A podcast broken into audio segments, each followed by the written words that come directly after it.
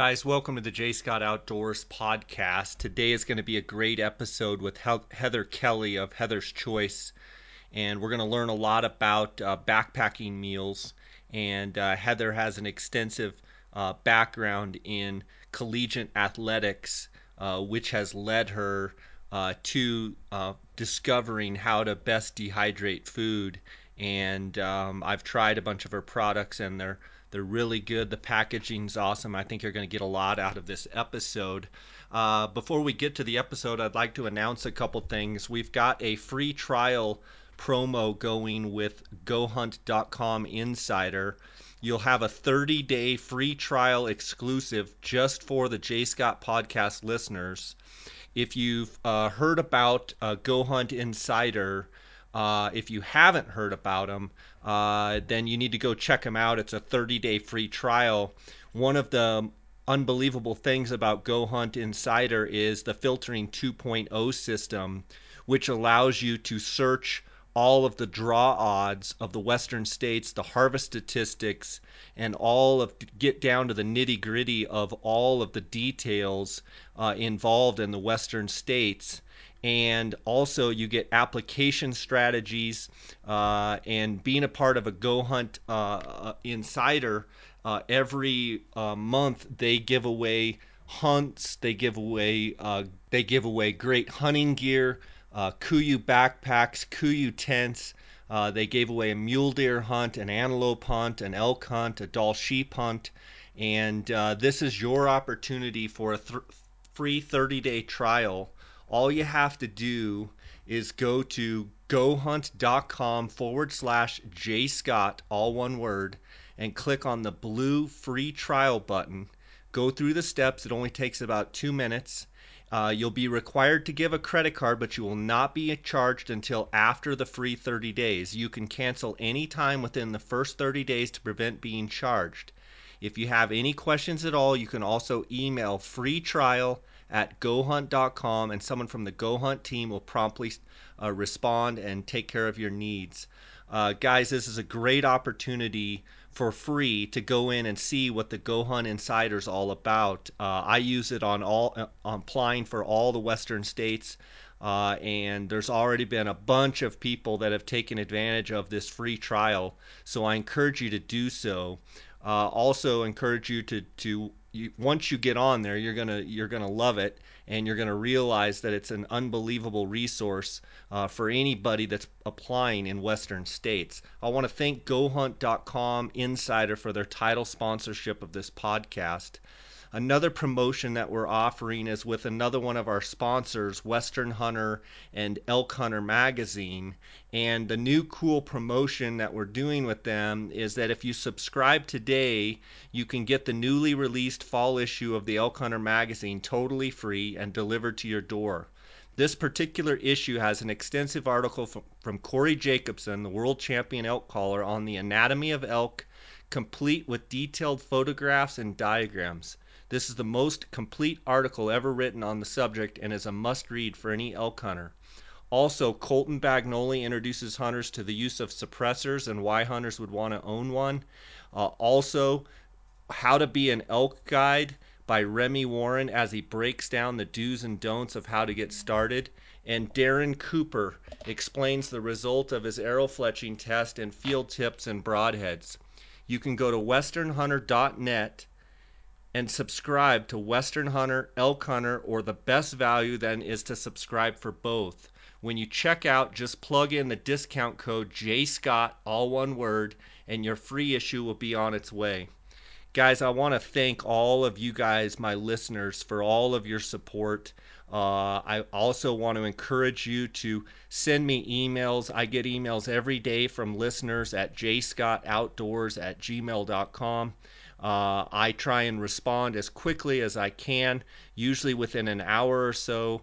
Uh, I also am going to be featuring on this podcast. I'm going to be answering a bunch of these questions, uh, and I just really appreciate the the feedback, the support, and all the interaction with each one of my listeners. Uh, up here in Colorado for the summer, I actually was fortunate last week to go to lunch on two different days with uh, two different listeners of the J Scott Outdoors podcast who who looked me up through Instagram and said, let's get together for lunch. And I just really enjoy that uh, personal feedback uh, from from each one of you guys, the listeners, and I value each and every one of you. So I just want to thank you for your support. This is going to be a great episode with Heather Kelly. Uh, you guys are going to learn a lot, and um, I want to hear from you. I want to hear how you guys like this episode. So feel free to shoot me a, a text or an email or an Instagram message or a Facebook message. That brings me to my next point. Uh, we have revamped the J Scott Outdoors business page on Facebook. Uh, if you haven't, go over there, give us a like, uh, and check it out. Have had several uh, elk videos uh, on that page that have had over a million views in a matter of days. Uh, I think we had so six or seven million on our reach last week alone. so great things going on over there also in the process of revamping my website. Now you can just go to one central location. That's jscottoutdoors.com. You can send me an email for, through there. You can get my telephone number. You can get links to my Instagram, my YouTube, and my Facebook. Um, and it's a great way to connect there. And uh, that website's going to be uh, continuing to uh, get better every day and more content's going to be added there. So, uh, guys, again, thanks for your support. Let's get right to this episode with Heather Kelly. Welcome to the J Scott Outdoors podcast. Today we've got a special episode with Heather Kelly. Heather has Heather's Choice backpacking meals, and uh, I've had the fortune of uh, ordering the sampler pack and uh, basically got almost everything you make, I think, Heather. And I've been trying it over the last uh, week, and my wife and I have been really enjoying it. How you doing, Heather? Oh, doing great. Just enjoying Alaska and kind of gearing up for my next big adventure. That's awesome. Yeah, I want to talk to you all about that. Uh, what part of Alaska have I caught you in today? Uh, today I'm in Anchorage and just drove in from our place out in Bird Creek, which is about 25 miles south of Anchorage. Gotcha. And how long have you lived in Alaska? Uh, born and raised. I left for college to go to school in Bellingham and spent some good time in Colorado for a bit, but ultimately got so damn homesick I had to move back to Alaska because summers in Alaska are impossible to beat in my mind. Yeah, I haven't made it up to Alaska yet, but I have a lot of friends that have, and it sure uh, as much as my wife and I like uh, spending our time here in Colorado, I, I, imagine Alaska has a lot of similarities, uh, but probably with a lot less people. Yeah, I think we're creeping up on a half million people here in Anchorage, which is you know half the population of Alaska. So it's always really humbling how you can leave Anchorage and even just walk out your back door and uh, like we went on a big hike Saturday and we were on the trail for 16 miles and didn't see another person the whole way. So we have that liberty. That's awesome. That that's incredible. I've got a couple questions for you. Growing up in Alaska, um, did you grow up um, out in the bush or were you near Anchorage? Near Anchorage. So this place where we live now, Bird Creek, is actually where my dad was born and raised as well. It's kind of a cool story my grandparents came up in the 1950s, and my grandpa was up here for a year working for the military, uh, helping build, I think, the Air Force Base. And he was here for a year, fell in love with it, went back to St. Louis and scooped up my grandma and said, We're moving to Alaska, honey. and uh, wow. they did some of the very last homesteading in Bird Creek. I think they bought five acres for 250 bucks and built this log cabin where they didn't have running water or electricity for, I think, the first 10 years of my dad's life or something like that. And uh, yeah, my dad helped kind of finish the house and has never left. So we now have this beautiful piece of property right up against the Chugach National Forest. So our backyard is pretty infinite. So we get grizzly bears and we get silver salmon running up the stream near us, and it's pretty much an oasis. That's awesome. And and so uh, growing up there, you obviously were into hiking. And tell me all the things you did as a as a kid um, growing up. Sure, I wasn't a super athletic kid. Uh, I actually when I went, left for college, I thought I was going to get into photography. So I can't say that I necessarily grew up backpacking and camping, but definitely grew up with a really strong food culture. My mom's kind of the ultimate foodie, and I always joke that she would be really upset if she knew I ever ate a non-organic apple. so um, I spent a lot of time with my mom just picking berries, and we would go fishing all the time, and we'd spend a lot of Saturdays at the farmers market, and so that was always really awesome to always know that I was eating super healthy, good food, and she kind of groomed me to be a little bit of a food snob, I guess. well, and that's um, a lot of your bra- background in what's brought you to creating these um, awesome meals. Uh, before we get to that, uh, as you tr- uh, transitioned into college, um, you are a two-time NCAA uh, national champion uh, in rowing, and I'd like to get um, how you first started rowing and when you knew that you would be pretty good at your trade. sure. So when I was 18, I was recruited to start raft guiding up here in Alaska, and my good friend Allison and I basically just signed up to start rowing boats for this company, Chugach Adventure Guides, down in Girdwood. And neither one of us had ever rowed a boat before. And so I remember my first summer of raft guiding was filled with tears and screw ups and flipped boats. And it was definitely a steep learning curve. But that summer, I was headed off to college in the fall. And I had a gentleman who was a client that rowed my boat. And he took one look at me and said, You need to go out for crew when you get to college. And I didn't even know what crew was and, you know, kind of blew it off. But then when I got to Western Washington University, I found out that Western actually had a really competitive rowing team. And so I showed up for the first practice at five o'clock in the morning on a Saturday and just immediately fell in love with it because you're out on the water, it's still dark, you have stars overhead, sometimes you have a little bit of fog on the lake. And it is the hardest thing I've ever done in my life. if anybody has ever sat down on an erg or a rowing machine and pulled 2,000 meters for time, you likely know how difficult it is. And so I just got completely hooked. And uh, stuck with it all four years, and I was just just shy of going to nationals my freshman year. I went as an ultimate uh, alternate, sorry, my sophomore year, and then finally made the varsity eight my junior and senior year, and uh, kept my seat through two national championships. So that was actually our fifth and sixth consecutive national championship as a team. That's fantastic. So, um, educate me. You know, I row a fly fishing raft, but I don't know much about competitive rowing. Uh, educate uh, us on. You know, obviously it's a team game. How how many people in a boat? Um, and and tell me a little bit about that. Sure, crew is pretty unique. I think it's actually the oldest collegiate sport, and you have all different types of boats. You have singles you have doubles and pairs. So you might have two people with two oars or two people with one oar. And then you have quads or fours, where again, people have two or single oars. Usually in those four person boats is when you start to see you're also adding a coxswain. So you're maybe adding a fifth person to that boat. And then which is the person that steers the boat? Yep, they steer and they're kind of the brains behind the whole operation. Coxswains don't get enough credit for what they do because not only are they steering, but they're also talking to you throughout the entire race and kind of helping you to execute your race plan. And they're telling you where you are on other crews and where you are in the course. Because in a racing shell, like let's say the eight woman boat that I was in, your feet are in these shoes that are strapped to a flat board, and then your seat slides back and forth. And so you're kind of stationary in this boat with where your feet are, and then you just move your butt back and forth. But since you're facing the stern, you can't see what's coming. All you see is the girl in front of you or the coxswain in front of you, and you are literally just a cog in the wheel doing what you're told.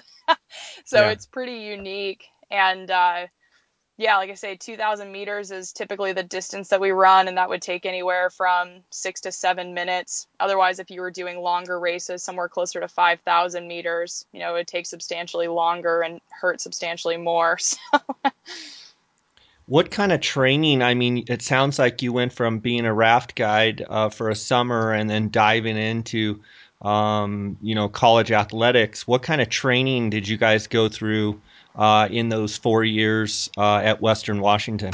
You know, it was definitely heavy on the training. I think I was spending close to 24 hours a week training during college. So I feel like I mostly went to school to row. And typically we would get up at 4:15 and drive out to the lake, and we would start practice at five and get off the water somewhere around 7 a.m. Get back, shower, go to class, and then we always had afternoon workouts that ranged from really long cardio sessions to strength training to getting back out on the water. It was pretty wide ranging.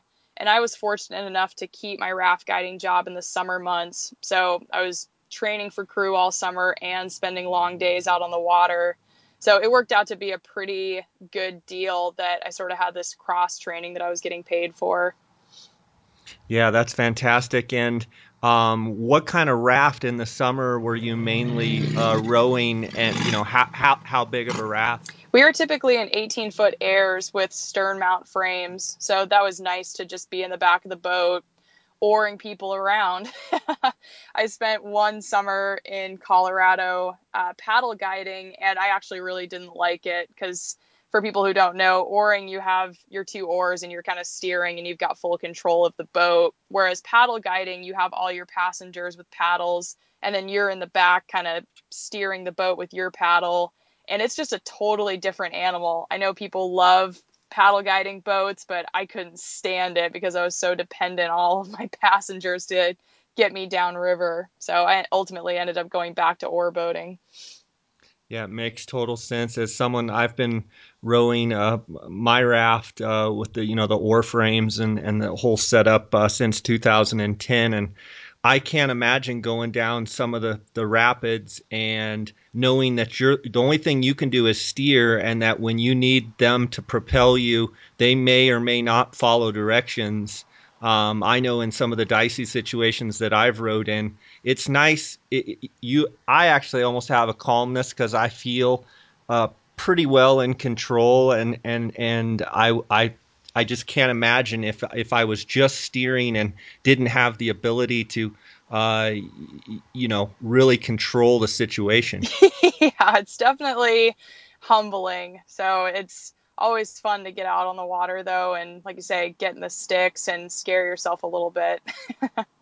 Yeah for sure. And so your junior and senior year you were a part of the national championship team. Uh, where were the, uh, the, the champions uh, or the championship where did it take place? Where did nationals or whatever take place they tend to switch it between the East and the West Coast. My first year going to nationals, we were in Camden, New Jersey, which is not the most beautiful place I've ever been, uh, but definitely an incredible trip and one I'll never forget. And then the following year, we were in Sacramento on the American River. Gotcha.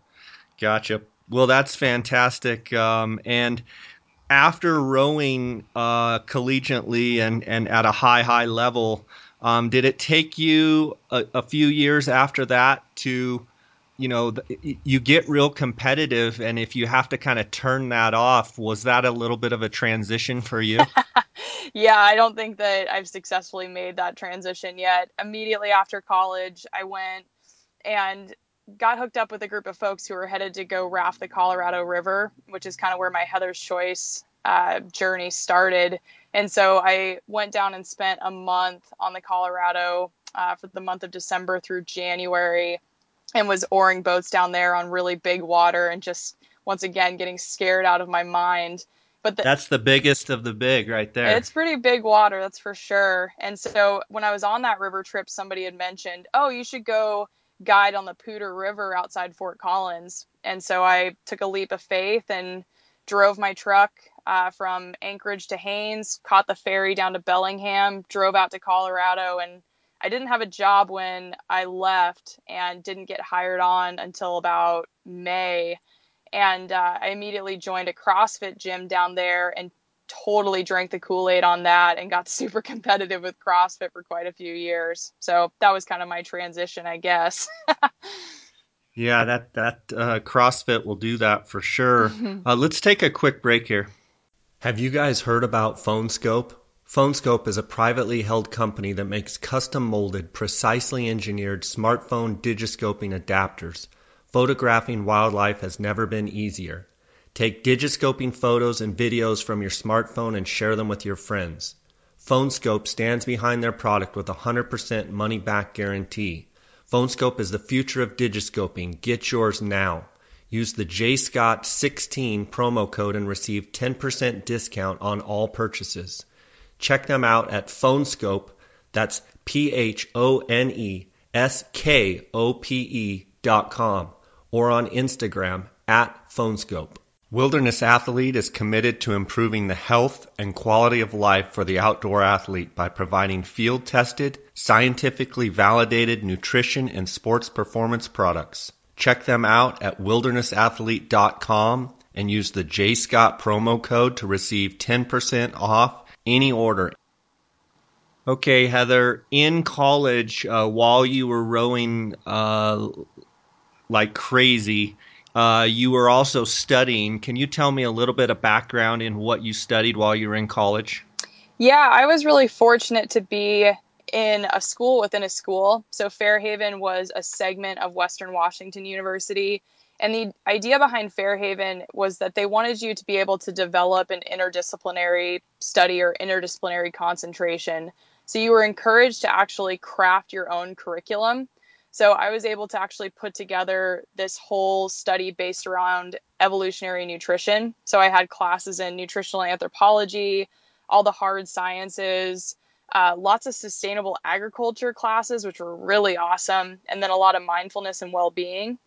And so I graduated with a degree in evolutionary nutrition with a strong emphasis on paleo sports nutrition. Because in my years of rowing, I was always searching for the right diet, and I experimented with everything from vegan and raw foods to macrobiotics to the high carb sports nutrition diet that was kind of advocated for my sport. And nothing quite settled with me until I found the paleo diet for athletes. And as I was reading through that book by Loren Cordain, everything just resonated really well. It was like, yeah, of course we should be eating healthy proteins and high quality meats. Of course we should be eating really delicious, high quality fats and tons of fruits and vegetables. And so that sort of kind of shifted my trajectory into this whole paleo lifestyle and primal movement. And uh, it's been just a huge interest of mine for the last, I don't know, six or seven years now. What what direct effect have you seen on your own personal body as far as you know strength um, and you know just just your body in general when you switched over and the light kind of went off? What has it done for you?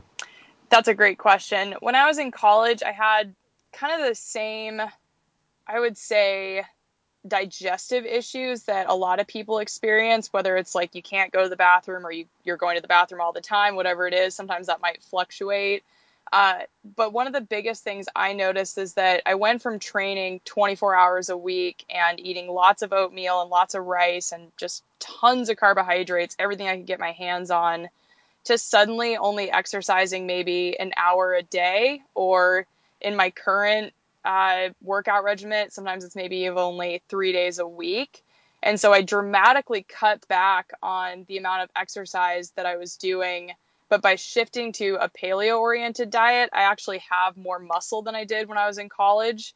And i'm actually probably quite a bit leaner than i was because even when you're exercising that much if your diet isn't healthy or you're really overdoing it on sugars, it's really easy to pack on a pretty substantial amount of weight. So even though my weight, the number that I'm at, has stayed pretty consistent, I've definitely seen some body composition changes that have been for the better.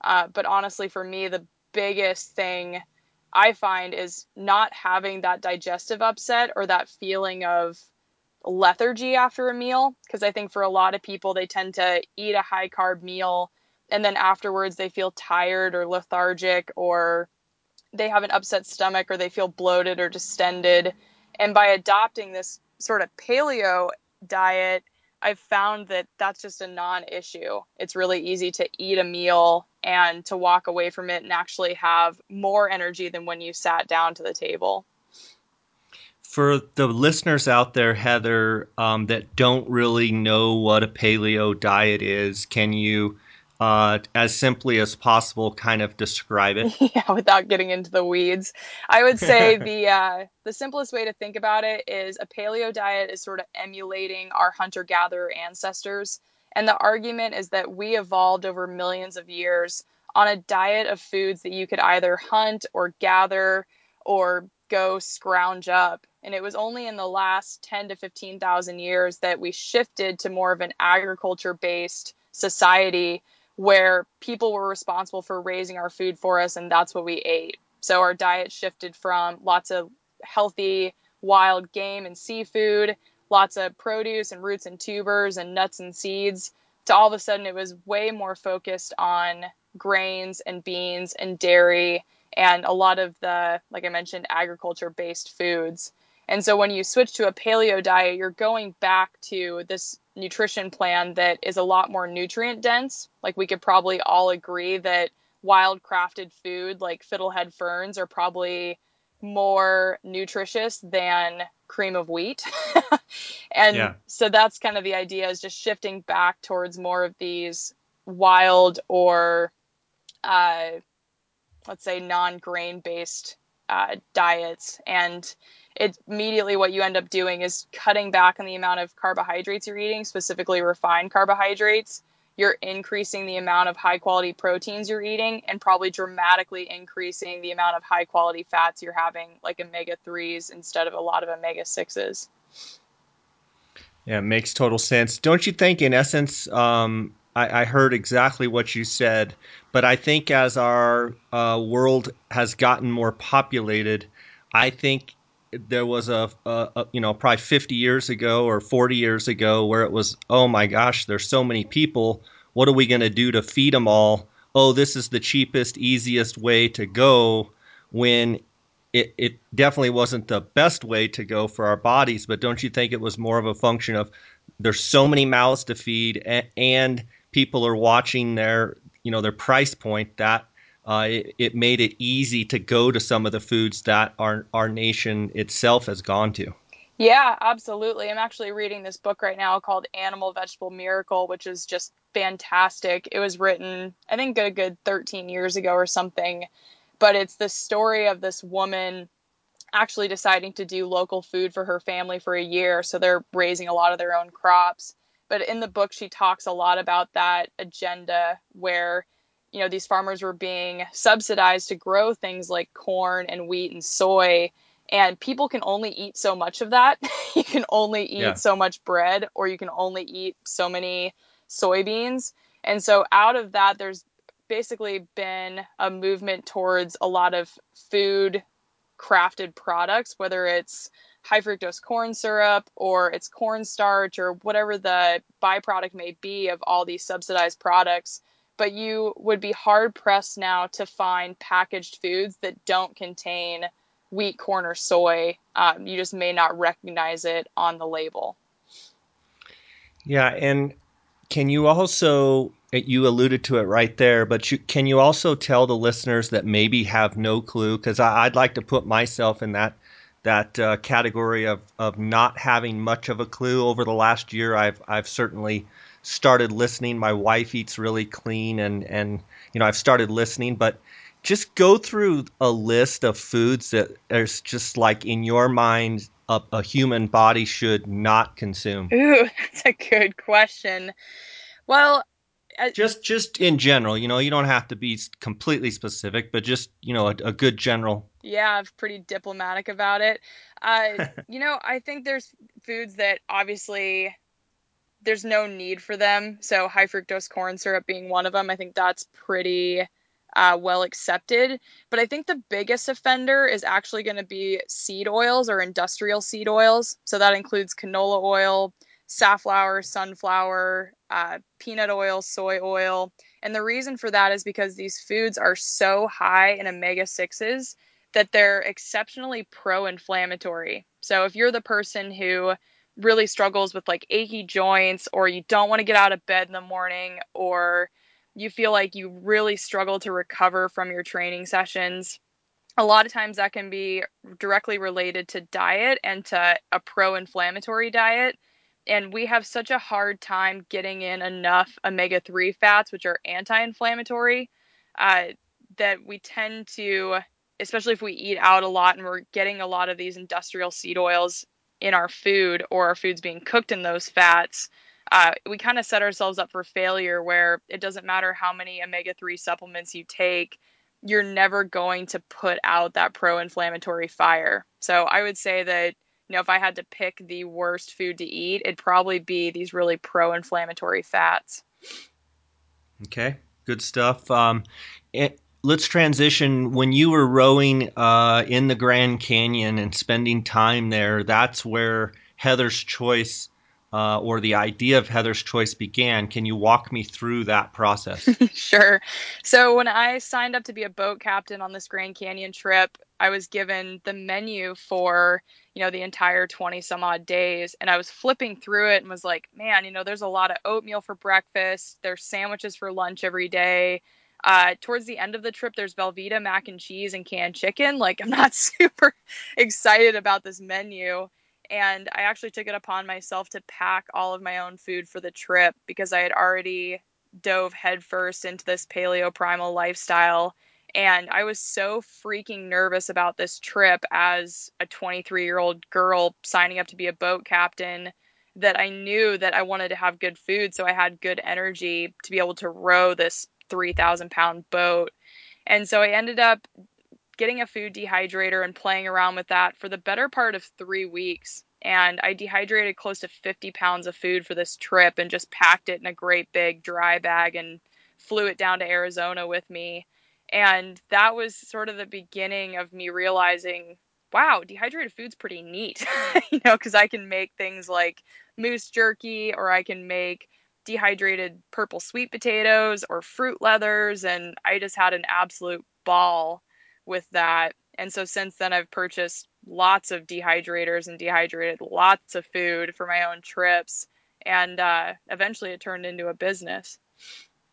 How long ago did Heather's Choice uh, did did you start the business? We started in August of 2014, and so I had been marinating on the idea for a good three or four years before we actually went into business. Gotcha. And um, tell me how the business has progressed and your product line now um, from when you started. Wow. Yeah, it's. I've been kind of relating it recently as riding a freight train since we started our website back in August of 2014 because I basically had a good friend of mine who almost triple dog dared me to start selling Heather's Choice. He's like, you know, you're super passionate about it. You've got the recipes. The food is awesome. You have requests from customers. You know, what's what's holding you back? And so I basically was like, well, I need a commercial dehydrator. So I bought this little Cabela's commercial dehydrator for like 900 bucks and started my website and immediately within the first month was completely sold out and could no longer keep up. So it was definitely a rocky road in the beginning for me of you know staying up all hours of the night shopping carrots and onions, making dark chocolate chili all hours of the day. um, and it's amazing that I can still eat that stuff because I've made it so many times. But eventually, I ended up hooking up with some good friends of mine back in Colorado who run a paleo meal service. And I approached them and said, Hey guys, you know, like I've got way more business than I can handle. Would you be willing to help me out? And so thankfully, the guys from Caveman Chefs have come on and started acting as a co packer for me. And since then, we've added an additional kitchen up here in Alaska, uh, Tilgner Specialized Smoked Seafood Products and they make all of our dehydrated smoked sockeye salmon chowder and smoked salmon snack packs. And so the business has grown from me dehydrating everything myself on like little itty bitty at home dehydrators to now we reach a nationwide market and we have orders coming in every single day. And granted, we're still trying to keep up. uh, sure but it's been just absolutely incredible to see the amount of support that we've gotten over the last two years. So even though we're a very young business, uh, we even more than quadrupled our sales in the last three months. That's fantastic. Um, I, am sure as you've grown, like most uh, uh, small businesses that are really getting after it. Um, quality control. Um, how do you keep on top of the quality control aspect of your business? Yeah, it's a great point. So one of the things that we do is we actually have hazard analysis critical critical control point plans, which I didn't know that was a thing until I started my own food business. But basically, we have really tight parameters on how long the food can be in the dehydrator for, what temperature it needs to be at when it goes in. Uh, we actually take water activity the, at the end to make sure that the food is completely bone dry. So we have all these kind of checks and balances in place so that we make sure that the food is always safe because that's our biggest concern. But other products like our coconut packaroons, you know, we're still refining uh, our process on that simply because something like a cookie is such a subjective experience. You know, if you ever bite into one of our coconut packaroons, one person It's, might be like, they're phenomenal. Yeah, some people love them, some people absolutely hate them, which I've come to find out that a lot of people don't like coconut, and it breaks my heart every time. I Um, love them. thanks. Me too. And uh, so we're still trying to fine tune that stuff where we really just need someone who's dedicated there all the time, you know, testing and tasting every single batch and, uh, you know, determining, okay, like they've been in the dehydrator long enough, but they're still not quite done. They need to go an hour longer. And so we're really kind of working through those growing pains and seeing how do you run quality control on 4,000 packaroons at a time when we're used to making, you know, a couple hundred. sure. Yeah. Uh, let's take a quick break here to hear from our sponsors. Guys, I've known the owners of the Outdoorsmans for over 20 years. And the thing that I like most about the Outdoorsmans is they are hunters and they create all of their products with hunters in mind. I, I think they are the absolute authority on optics if you call down there and talk to anyone at the outdoorsman's and, and talk about tripods, talk about glassing, talk about optics, spotting scopes, rifle scopes, uh, backpacks, uh, you name it, they're hunters, so they can talk to you one on one and give you firsthand experience on how to use the outdoorsman's products. I strongly suggest uh, you give them a call at 1 800 291 8065 or go to their website at outdoorsmans.com. They've got a really cool website. Uh, it shows a bunch of their products, the optics, the packs, uh, the tripods, the bino accessories, uh, and they carry the greatest line of optics uh, uh, that's available on the market. So make sure you use the J Scott promo code when you call, and you'll get 10% off on all products and I want to thank the Outdoorsmans for their support. Utah Hydrographics is in the water transfer printing service and they are open to whatever you can dream up. Choose from a wide range of camo patterns, designs, and colors. Whether it's guns, bows, tools, rifle stocks, vehicles, steering wheels, fenders, dashboards, paint guns, fishing rods, cups, tripods, watches, knife grips, helmets for a local sports team or for your motorcycle, picture frames, mailbox, animal skulls, you name it, they can probably do it. Utah Hydrographics loves taking things that are general looking and turns them into something that looks fantastic and eye popping. Give them a call and see what they can do for you and receive up to a 10% discount by using the JScott16 promo code. Visit them at utahhydrographics.com or on Instagram at Utah Hydrographics. You know, Heather, one of the things that really impressed me when I got my uh, package, um, you know, I saw them on the internet there and was a little bit curious as to the size of the pouches and what have you, and the packaging. Um, you know, compared to other uh, backcountry meals, the packaging uh, seems much smaller. Um, but I was surprised with the small packaging how much uh, food was actually in the package. Yeah, I'm glad you noticed that because I get that question all the time from people who see my business and they're like, wait, why aren't you just doing freeze dried? Because that's typically what you get from Mountain House or Backpackers Pantry or anything else off the shelf. And the reason why I have kind of stuck to my guns with dehydrated food is A, I think it tastes better. B, it's very approachable. So anybody can go buy a dehydrator and dehydrate food at home. And quite frankly, I think everybody should have one because they're so flippin' fun to use.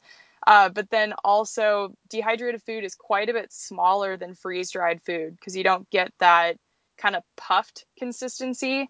And so we're able to fit, you know, close to 600 calories in a four ounce serving, which fits in a little bag, you know, about half the size of a quart size Ziploc is about how much space our food takes up when it's dry. So I'm glad you like the packaging now, but you're really going to be impressed with the new bags we're getting this summer. oh wow, that's cool because I I think these are really good. So that that's fantastic to hear that. Yeah, the buckwheat breakfast fits in a bag that will basically slide into your back pocket, and it's close to 500 calories.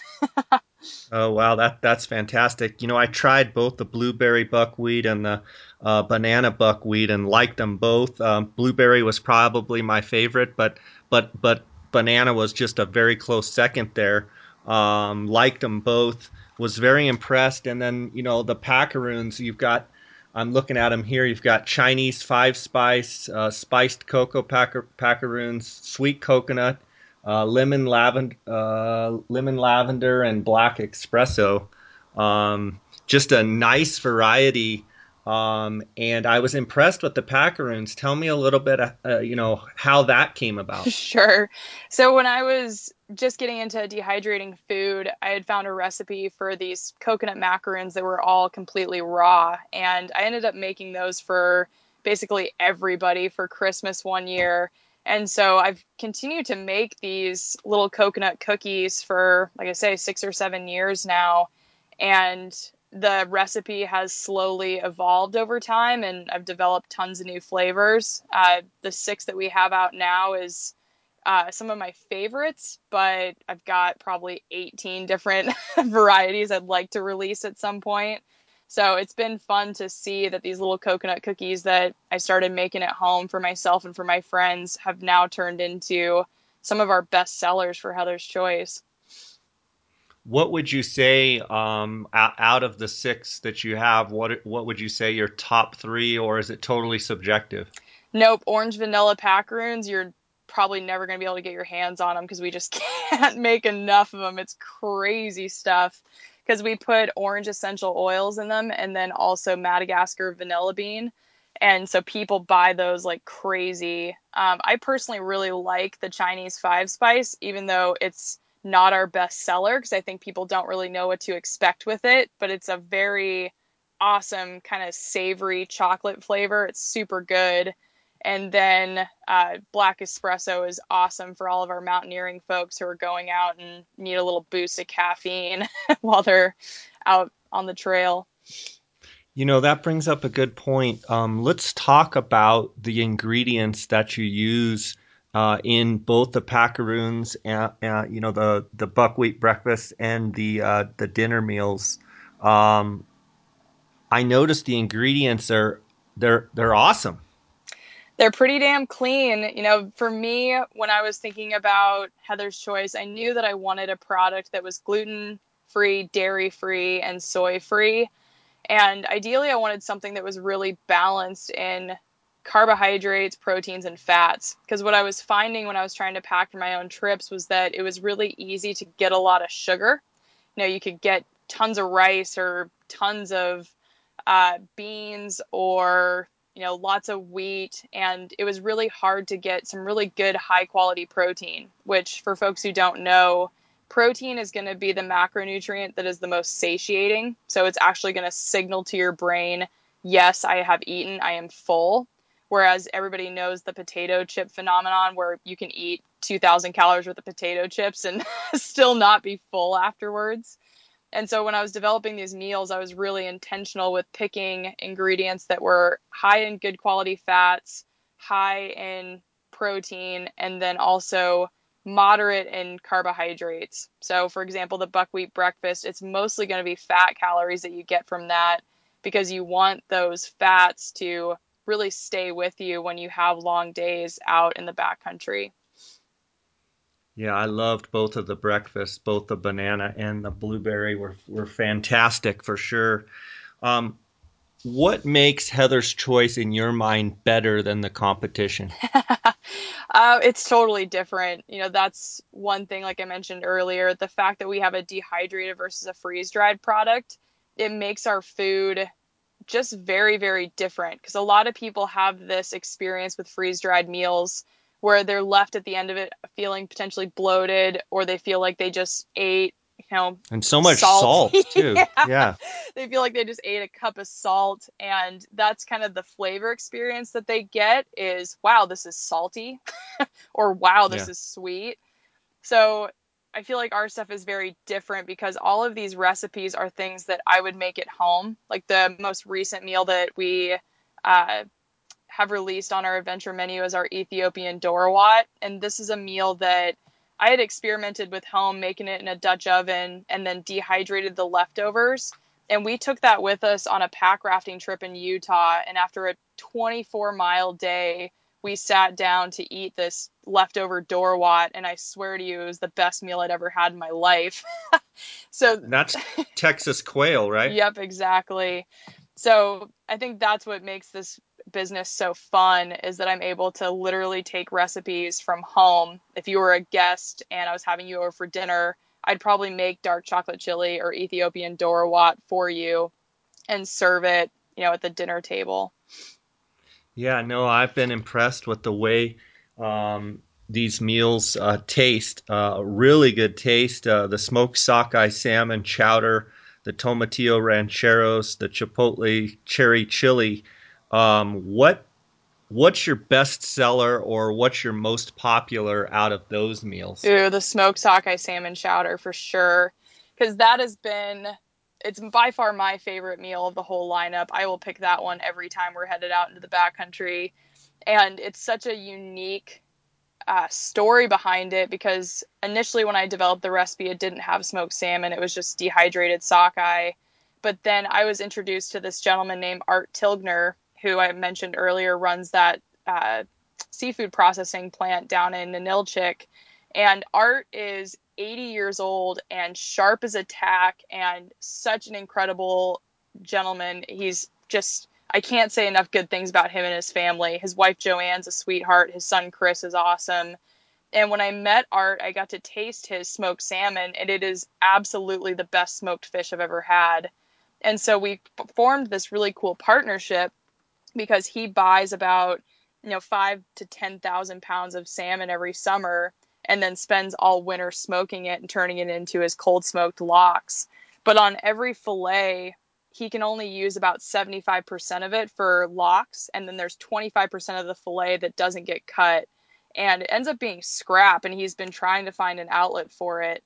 So we developed this partnership and i said hey art you know, cut up those pieces of smoked salmon for me and dehydrate them, and we'll incorporate them into the smoked salmon chowder. And it just dramatically improved the recipe, and like I say, has ended up being our absolute best seller.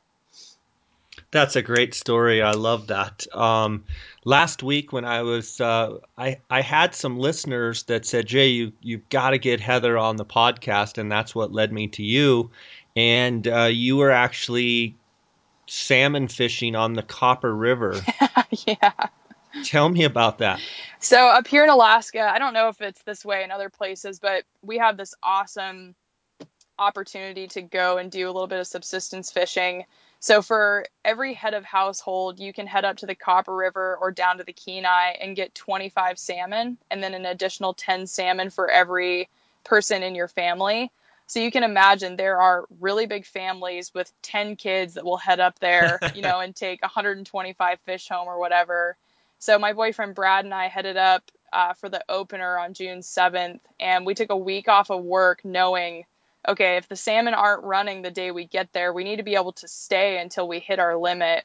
So we went up there, and the first day got totally skunked and only pulled about seven fish out at like nine o'clock at night. So the next morning we caught a boat downriver, got dropped off at about five o'clock in the morning, and by 9:30 we had gotten our limit and we were out of there. Um, so it was a pretty awesome experience to be able to take these big nets, you know, anywhere from three to five feet in diameter, and you literally set them down in an eddy in this really silty water. And sure as shit, the fish come swimming upstream and swim into your net, and you haul them out of the water, and it is a flippin' riot. It is so much fun. But as you, like roughly how many pounds? Uh, like these, how, how big are they? These are fairly small sockeye salmon, so they're maybe in like the seven to ten pound range, I would say. Uh, maybe even like smaller than that, depending on the fish. And uh, you can imagine that heading and gutting and filleting 35 oh. fish was a project, but our freezer is about a third of the way full for the winter. That's fantastic. And not to mention, once they get in the net, it's a wrestling match, I'm sure. Oh, yeah. It's like I say, it is so much flipping fun. We're actually hoping to go again down on the Kenai this summer because now that we have 70 fillets, we're eating it like every other night. Good for you.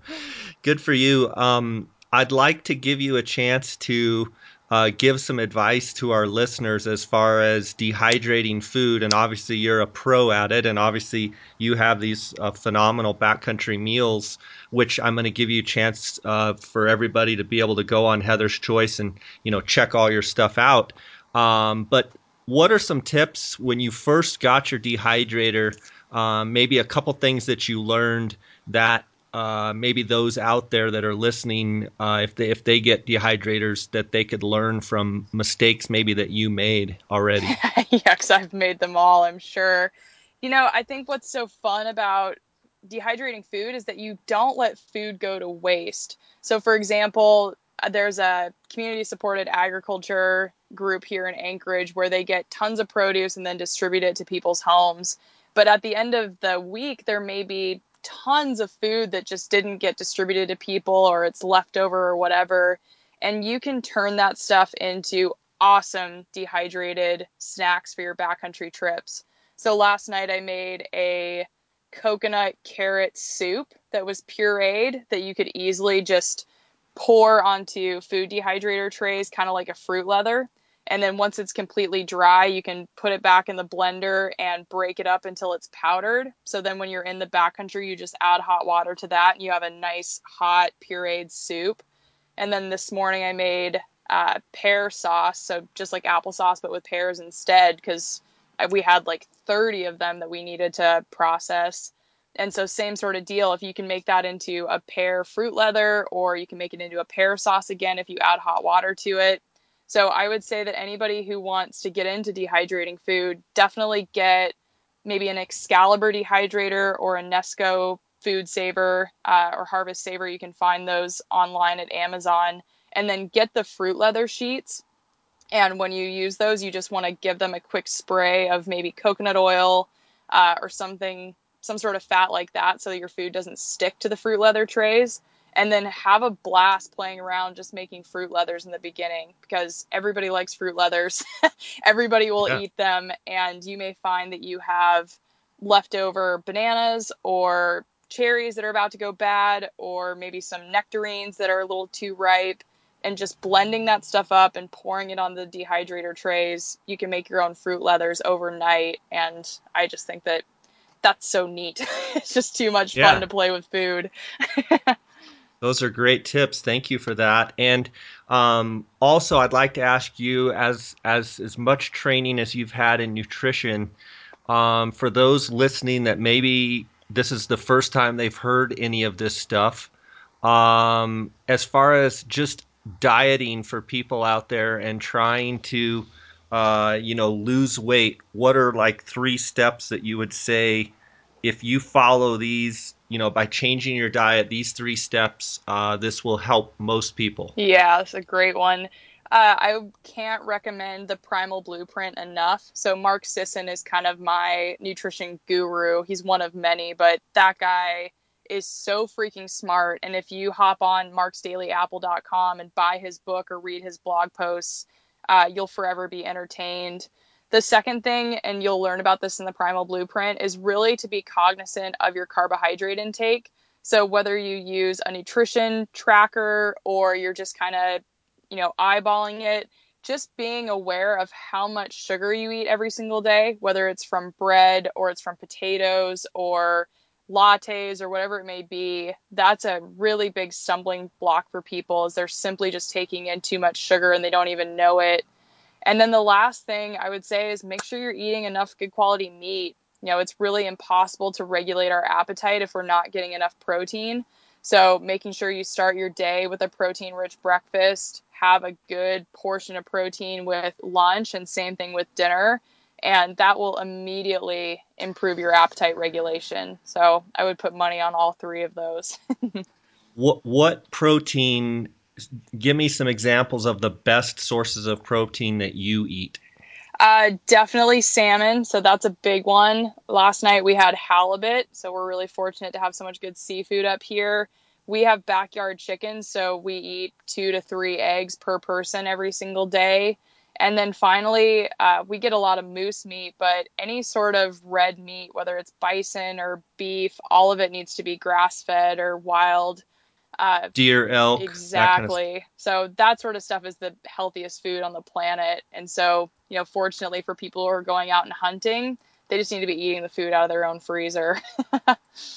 yeah, for sure. One question that that uh, I just thought of if you're if you're able to eat fresh fish because I know a lot of times people struggle and and I know I do when I go out to eat and you were talking about the different oils that food gets cooked in.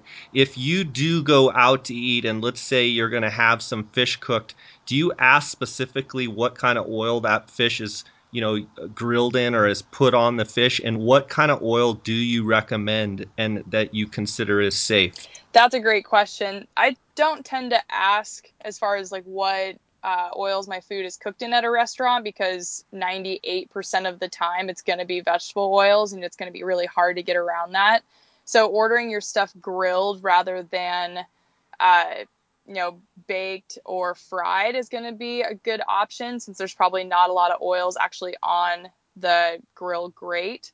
But then if you are going to have something that's cooked in a pan, you know, I'm actually always going to choose butter as my fat of choice, which okay. people always are really surprised by that. But if you can get yourself some really good grass fed butter, uh, like a Kerrygold from Costco or something like that, that's going to be one of the healthiest fats you can have because you don't want to spend a lot of time cooking with olive oil, even though it's really healthy. Uh, it's not very heat stable. It's actually very heat sensitive, and so it can go rancid fairly quickly. So rather than cooking with something like olive oil, you're better off reaching for a grass fed butter or an avocado oil or coconut oil. Good stuff. Okay, that's that's great tips there. Um, well, we covered a lot of ground today. Uh, I really appreciate you being on with us. Um, do you have any concluding thoughts or? Sounds like you're getting towed. yeah, thankfully I'm not. Like I say, I'm trying to find a place with good cell service, but uh, parking lots aren't really doing it. Um, no sweat. Any other good tips for people? You know. Yeah, or, or just any um, any concluding thoughts? Uh, oh, tell me about heatherschoice.com, how people can find you on your social media platforms and what have you. Yeah, absolutely. So definitely encourage people to head over to heatherschoice.com and take a peek at our adventure menu. Uh, we have currently six flavors of our coconut packaroons, six buckwheat breakfasts, and six entrees. And my ultimate goal with Heather's Choice is to actually have – a full day's worth of calories for somebody. So all their hot drinks, their breakfast, snacks, dinners, desserts, all of that. So definitely keep your eyes peeled for new offerings on the website. And then you can find us at Heather's Choice on Instagram, Facebook, Twitter, Pinterest, and YouTube. We're kind of all over the place, but I try to post as many adventure photos as I can on our Instagram. And uh, more than anything, I love hearing from our customers and hearing what you guys are up to and where you're headed on your trips. Yeah, that that's one of the things that not only super high quality products, but I love the story behind your business and and quite honestly the story of you. And I uh, want to wish you the best of success and uh, really appreciate you coming on and sharing your knowledge with us. And uh, really enjoyed getting uh, my sampler pack and, and trying all these different meals. And there's a few of them that I still have to, to try, but uh, the ones that I did try, I really, really liked. And the, the packaroons are uh, fantastic little treats um, and going to be great for my hunts uh, upcoming. So uh, just want to thank you for coming on and spending time with us and enjoy that Alaskan summer, okay? Yeah, thank you so much. Enjoy Colorado. All right, sounds good. Well, thanks for sharing your time. Take care. All right, bye. Guys, thanks for listening to this podcast. I think Heather did a great job. I want to encourage you guys to subscribe. Hit the subscribe button uh, on iTunes or on Podbean or on Stitcher and subscribe to this podcast. Also, I'm going to ask all you listeners if you would please go on iTunes, give us a positive review on iTunes, and give us a five star rating. That helps our uh, placement on iTunes. And uh, without you guys' support, this podcast uh, wouldn't have the traction that it does. And I just thank each and every one of you uh, for your support. And God bless you till the next episode.